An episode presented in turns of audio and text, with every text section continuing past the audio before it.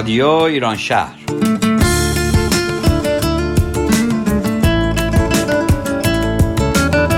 برنامه هفتگی از آمریکا این هفته از شهر لس آنجلس و اورنج کانتی. برنامه 454 یک شنبه پنجم اسفند ماه 1397 برابر با 24 فوریه 2019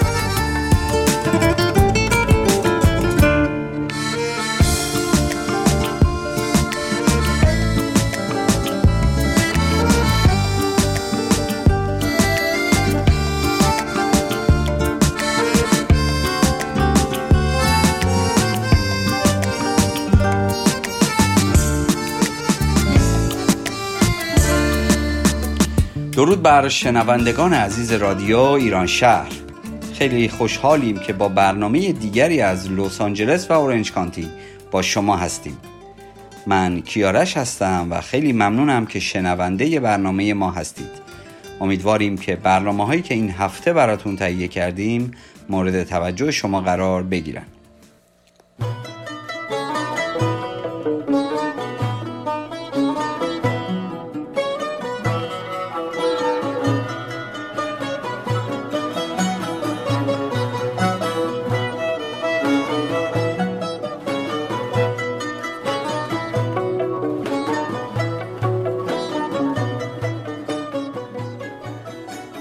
زندگی رسم خوشایندی است. زندگی بال و پری دارد با وسعت مرگ پرشی دارد اندازه عشق. زندگی چیزی نیست که لب تاخچه عادت از یاد من و تو برود. زندگی جذبه دستی است که میچیند. زندگی نوبر انجیر سیاه در دهان گس تابستان است.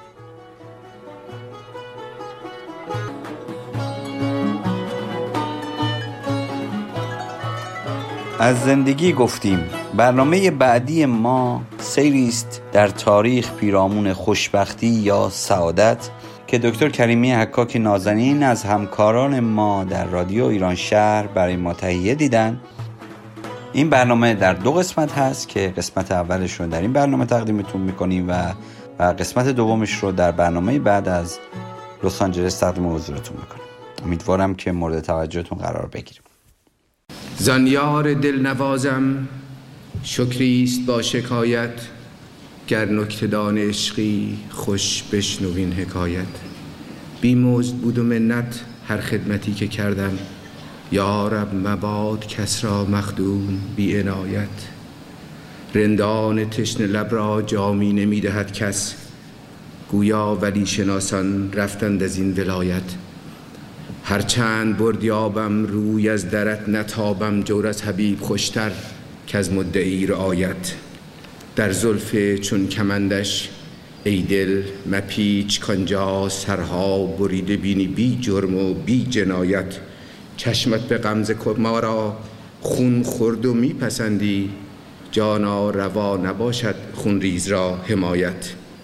در این شب سیاهم گمگشت راه مقصود. از گوشه برون آی کوکب هدایت. از هر طرف که رفتم جز وحشتم نیفزود. زنهار از این بیابان وین راه بی نهایت.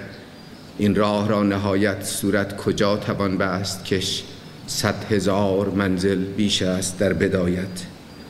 عشقت رسد به فریاد ور خود به سان حافظ قرآن زبر بخوانی در چارده روایت. شما می‌تونید این یار دلنوازی رو که در اینجا ازش سخن گفته شده در هیئت آقای دکتر فرهنگ هلاکویی ببینید. در اون صورت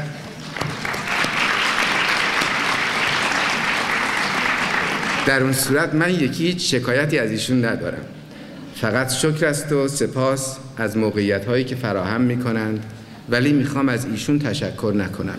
از اون افرادی که در بیرون ایستادن آب به ما سرو می‌کنند و شیرینی در اختیارمون می‌گذارند و دستمون رو مهر می‌زنند.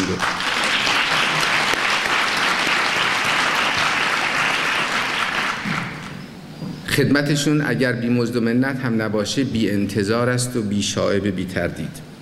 اما به صورتهای گوناگونی می شود در هر غزل حافظ نگری است و همینطور که حدس می‌زنید یکی از دلایل اینکه با این شعر وقتتون رو گرفتم و سخنم را آغاز کردم این است که در بیتی از این شعر هر دو عبارتی که به پیشنهاد آقای دکتر هولاکویی در صحبتی که با هم می کردیم سرفصل عنوان صحبتهای من شد یعنی کوکب هدایت و راه مقصود در اون بیت آمده است که در این شب سیاه هم گمگشت راه مقصود از گوشه برونای ای کوکب هدایت. البته در زبان نظام زبانی غزل فارسی این شب سیاه همون زلف چون کمند دلدار گوینده این غزل است و راه مقصودی که گم شده است به دلیل درازی این راه است این شب سیاهی است که از هر طرف که آدم میره وحشتش بر وحشتش افزوده میشه و تنها زمانی مقصد خواهد رسید که کوکب هدایت چشم یار از گوشه‌ای بتابد و راه رو بر او بگشاید. این ویژگی چشم دلدار آنان که خاک را به نظر کیمیا کنند آیا بود که گوشه چشمی به ما کنند. این می‌تواند راهنمایی بسیاری از راه های رفته و نرفته باشه و برای من در تنظیم این دو صحبت معیاری بوده است از اینکه برای رسیدن مقصود خوشبختی راه کدام است و راهنما چیست و به همین دلیل کوکب هدایت را اگر به عنوان راهنما بگیرید و راه مقصود رو به عنوان راهی و جهتی که باید در اون حرکت کرد می‌رسید به مطلبی که عرض می‌کنم. و اما سپاس دیگری که می‌توان از دکتر هولاکویی داشت. تنظیم این موضوع ویژه یعنی خوشبختی است به عنوان یک مبحث علمی. برای من جالب بود چون من روانشناس نیستم البته.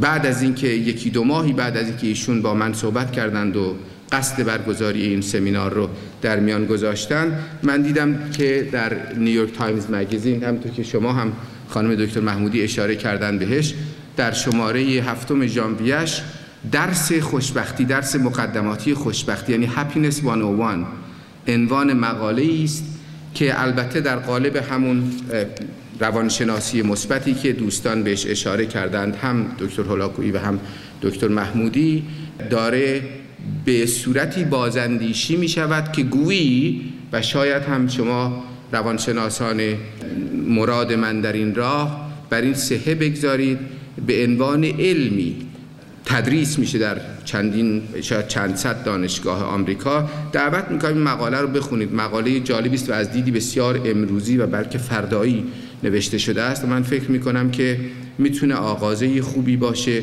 برای بازندیشی مقوله بخت و خوشبختی، نیکبختی، شوربختی، نگونبختی و همه این مفاهیمی که در این روزها مطمح نظر ما خواهد بود.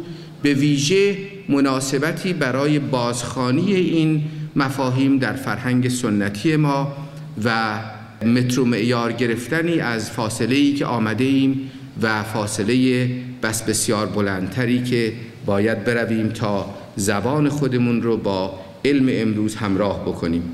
بی دلیل نیست که دکتر هولاکویی وقتی که از این مقوله صحبت می‌کنه برای اینکه دقت علمی به سخن خودش بده معادل واژگان فارسی رو به انگلیسی هم بیان می‌کنه تا نظام فکری خودش رو به علم بپیونده و نه به باورهایی که در فرهنگ ما پرورده شده است در نیکبختی. از دو صحبتی که دکتر هولاکویی کرد من اون فراز نهایی سخنرانی دوم رو بسیار دلنشین یافتم و فکر کردم دو صحبت من می‌تونه پانویسی باشه بر همون فرازی که ایشون به شکلی می شود گفت اوج سخنش بود و سخن از هماهنگی و همنوایی با جهان کرد با کائنات.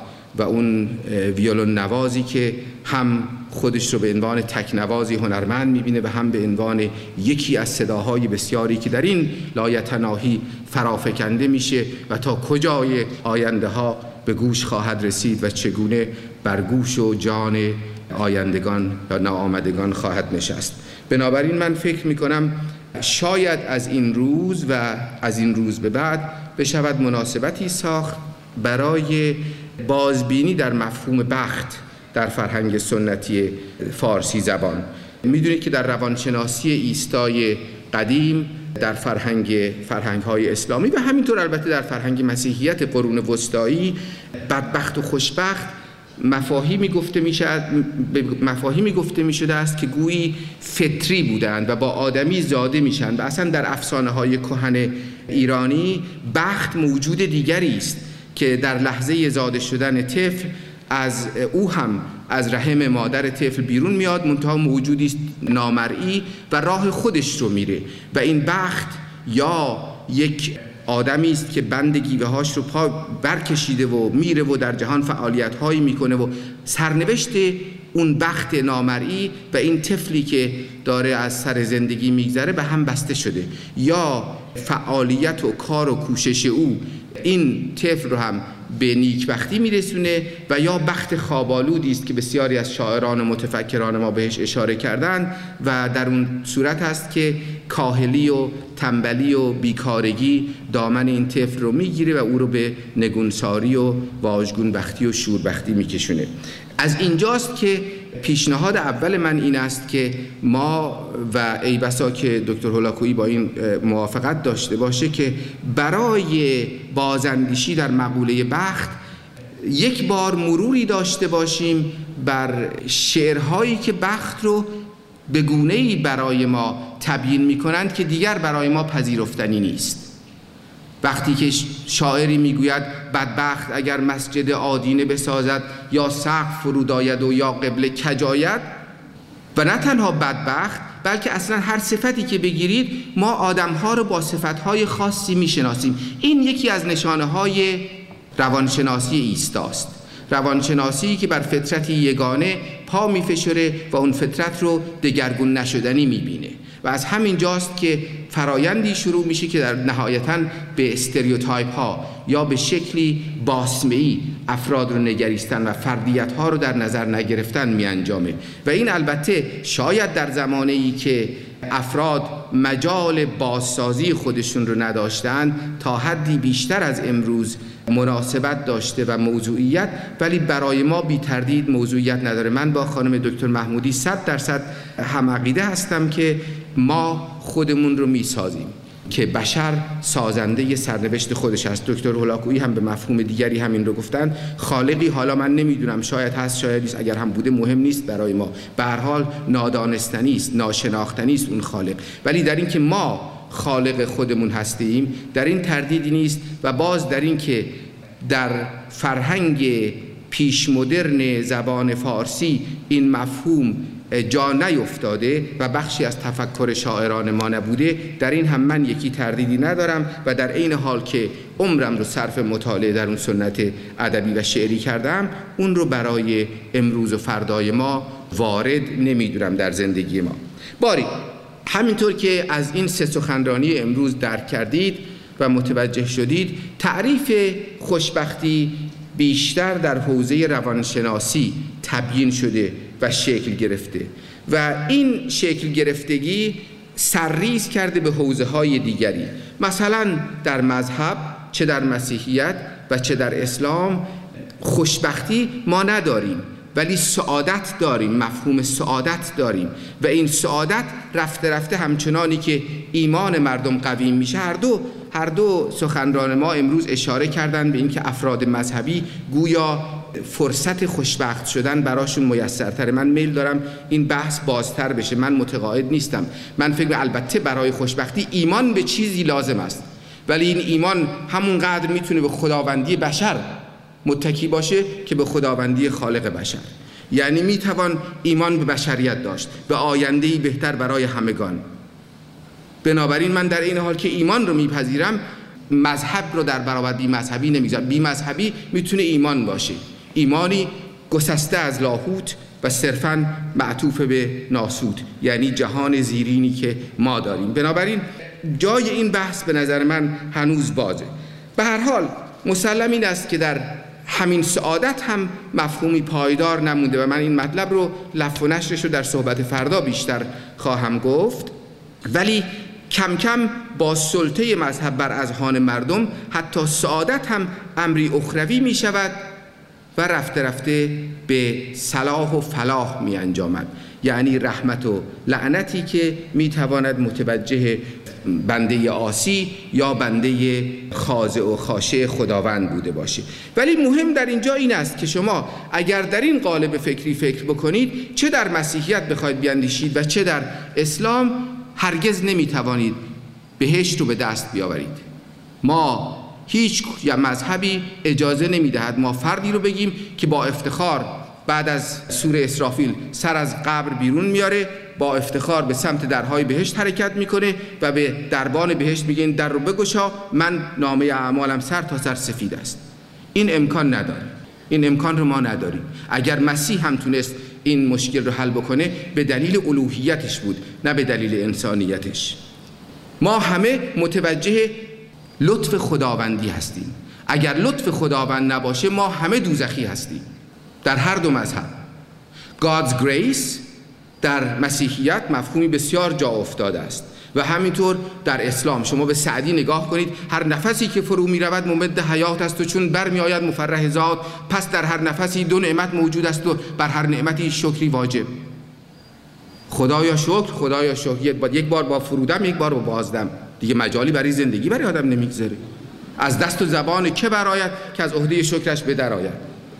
شما همیشه بدهکار خداوند هستید. من این خدا را از حیات خودم دور کردم. من به خدایی بشریت به الوهیت بشریت معتقدم در این مذهب من است. باری.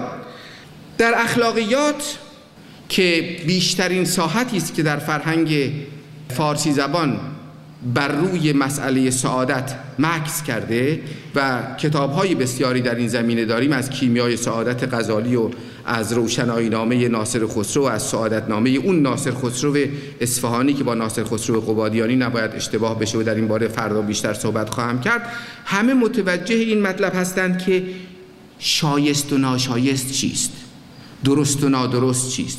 و در اینجا معلوم می شود همون مفهومی که دکتر هلاکویی به درستی حکایت کرد که از ارسطو ناشی میشه. ارسطو مفهومی دارد در زبان یونانی به نام یودومانیا. این یودومانیا به معنای نوعی ورتو یا به زبان انگلیسی ورچو یا یک فضیلت درونی است که ارسطو البته اون رو در پهنه اجتماع مطرح می‌کنه. بعدا که نوبت سخن و فلسفه گذاری حکمت, حکمت آفرینی به رواقیون و اپیقوری ها می‌رسه. دو شکل کاملا متفاوت پیدا می‌کنه که یکی پلژر یا حظ و لذت رو به عنوان بخشی از یودومینیا فضیلت آدمی میپذیره و اون دیگری رد می‌کنه و از اونی که رد می‌کنه استویک ها یا رواقیون به وجود میان و از اونی که میپذیره اپیقوریان ها به وجود میان و اپیقوری ها کسانی هستند که لذت رو مقدمه و آستانه خوشبختی می‌دونن و باز در این قضیه هم بحث دراز است که دیگه به دلیل اینکه وقت بیش از این گرفته نشه من در این باره صحبت نمی کنم. در اقتصاد هم باز همینطور که دکتر هلاکویی گفت ما مفاهیمی از نوع رفاه و ما رفاه و اینها رو داریم. یعنی در عین حال که این درست است که ثروت خوشبختی نمیاره ولی فقر مانع خوشبختی هست. برای اینکه نیازهای برآورده نشده بسیاری به جای می‌گذاره. بنابراین اگر بخواهیم ثروت و فقر رو مخالف هم ندونیم ما به حدی از بینیازی و به حدی از مناعت طبیعی بشری نیاز داریم.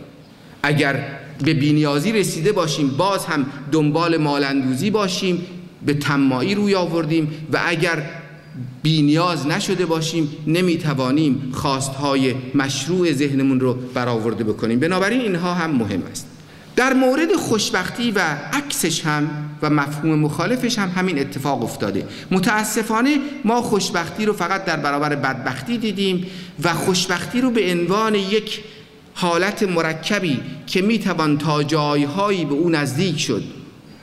و هر کسی به فراخور خودش می‌تونه به اون این راه رو طی بکنه این راه مقصود رو به قول حافظ طی بکنه این رو ندیدیم. من یکی از کوششام در این دو صحبت این خواهد بود که این مطلب رو بشکافم و مدارج ما بین خوشبختی مطلق که نداریم همه چیزی نسبی است و بدبختی مطلق رو به شما نشان بدهم و راه اندکی به خوشبختی نزدیک شدن رو با هم ببینیم از کجا میگذره و کوکب هدایت این راه کجاست. ما هیچ کدام بدبخت نیستیم. کسی که اینجا نشسته بدبخت نیست. بنابراین همینطوری که گفتند خانم دکتر محمودی اگر کسی در این جمع خودش رو بدبخت میپنداره به یک حالت ذهنی دچاره که واقعیت نداره. کافی است نگاه بکنه به خودش به حالت خودش با یا به قول سعدی به روز نیک کسان گفت غم مخور زنهار بسا کسا که به روز تو آرزومند است. باری.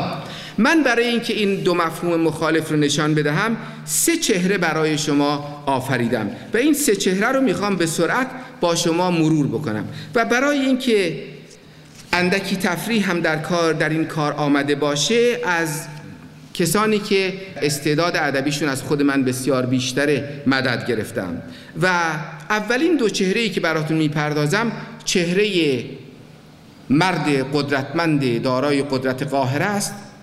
در برابر مرد به خاک سیاه نشانده شده.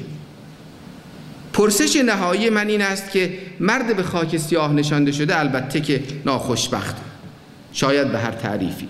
ولی آیا مرد قاهره قدرتمند اگر محبوبیت و قبولیت نداشته باشه خوشبخت هست؟ به داستان میز محمد کرونی و غلام علی عرقی که روانشاد علی اکبر سعیدی سیرجانی در مقدمه در آستین مرقع برای ما پرداخته گوش کنید. می‌گوید در بازار شهر ما ناطقان بی مخاطب و سخنوران بی بسیار بودند. اما شعارهای غلام علی عرقی به قول اهل ادب از لونی دیگر بود. مرد حدود ساعت ده صبح مست لایعقل از دهنه بازار پیدایش می‌شد و با شعار خدا لعنتت کند میز محمد خان کرونی که مرا به خاک سیاه نشاندی کار هر روزش را شروع می کرد و لبخند تلخ تأیید و تأسف بر چهره کسبه بازار می نشان و مرا در عالم کودکی به جان پدر می انداخت که میز محمد خان کرونی کیست. چرا غلام علی به او لعنت می فرستد چرا به او فحش می دهد چرا نفرینش می کند و پدر هر بار می کوشید که با یک نمی‌دانم و گاهیم با حکم مرتی که مست پرت و پلا میگه مرا ساکت کند و البته که موفق نمی‌شد.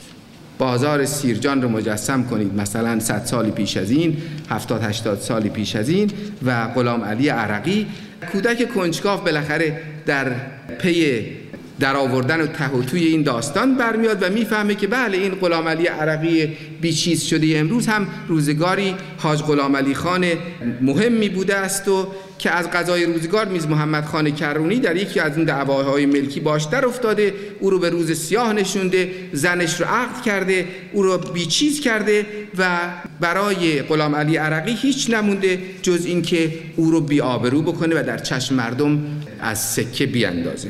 و در این میان البته میز محمد خان کرونی نمی‌دونم شهردار و شهربان و همه رو هم دیده و می‌گیرن غلام علی عرقی بیچاره رو شلاق می‌زنن.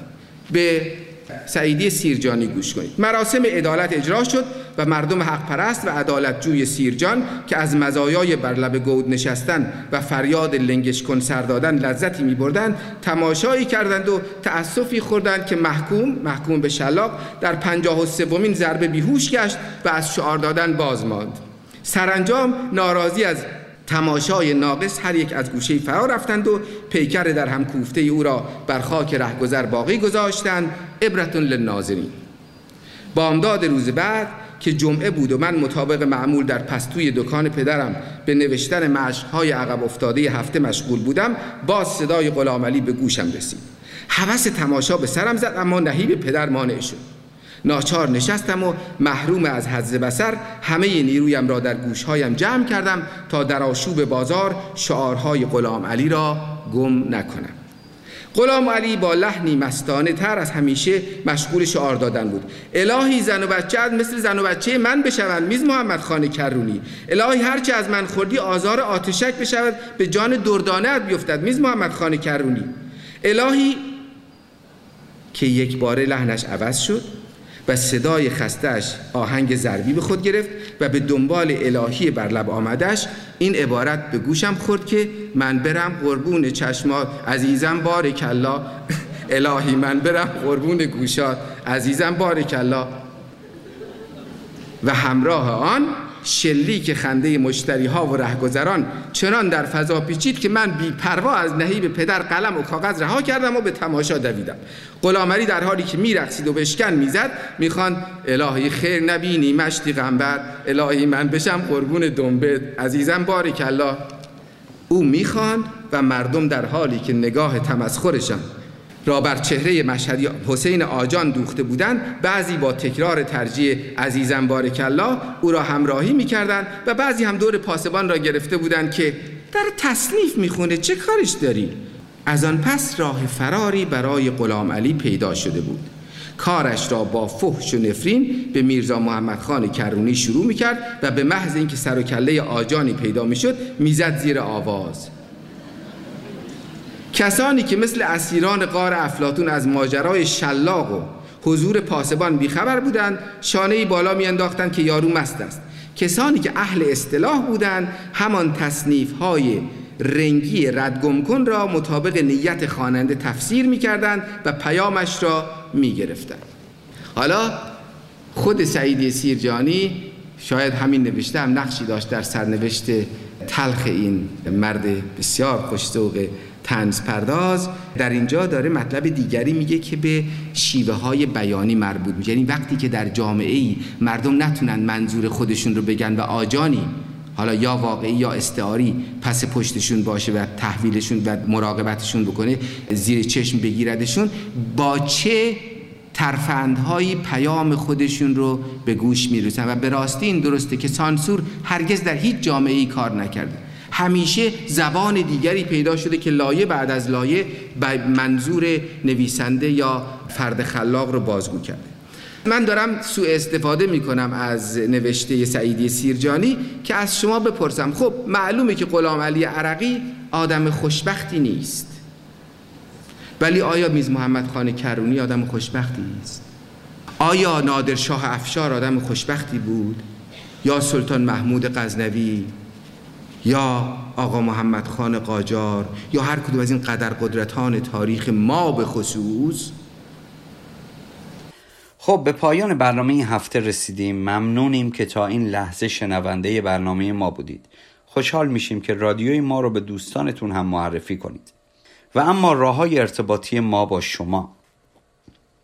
فیسبوک و اینستاگرام برنامه به آدرس رادیو dot ایران شهر اپلیکیشن تلگرام به آدرس رادیو underscore ایران شهر. از طریق ایمیل هم می‌تونید به ما ایمیل بزنید نظرات پیشنهادات و انتقاداتی که مد نظرتون هست رو حتما با ما در میون بذارید. ایمیل برنامه به آدرس info at radioiranshahr.org یک شنبه آینده همکاران ما از واشنگتن دی سی، مریلند و ویرجینیا برای شما برنامه خواهند داشت. هفته خوبی رو براتون آرزو می‌کنیم تا برنامه دیگر روز و روزگار خوش.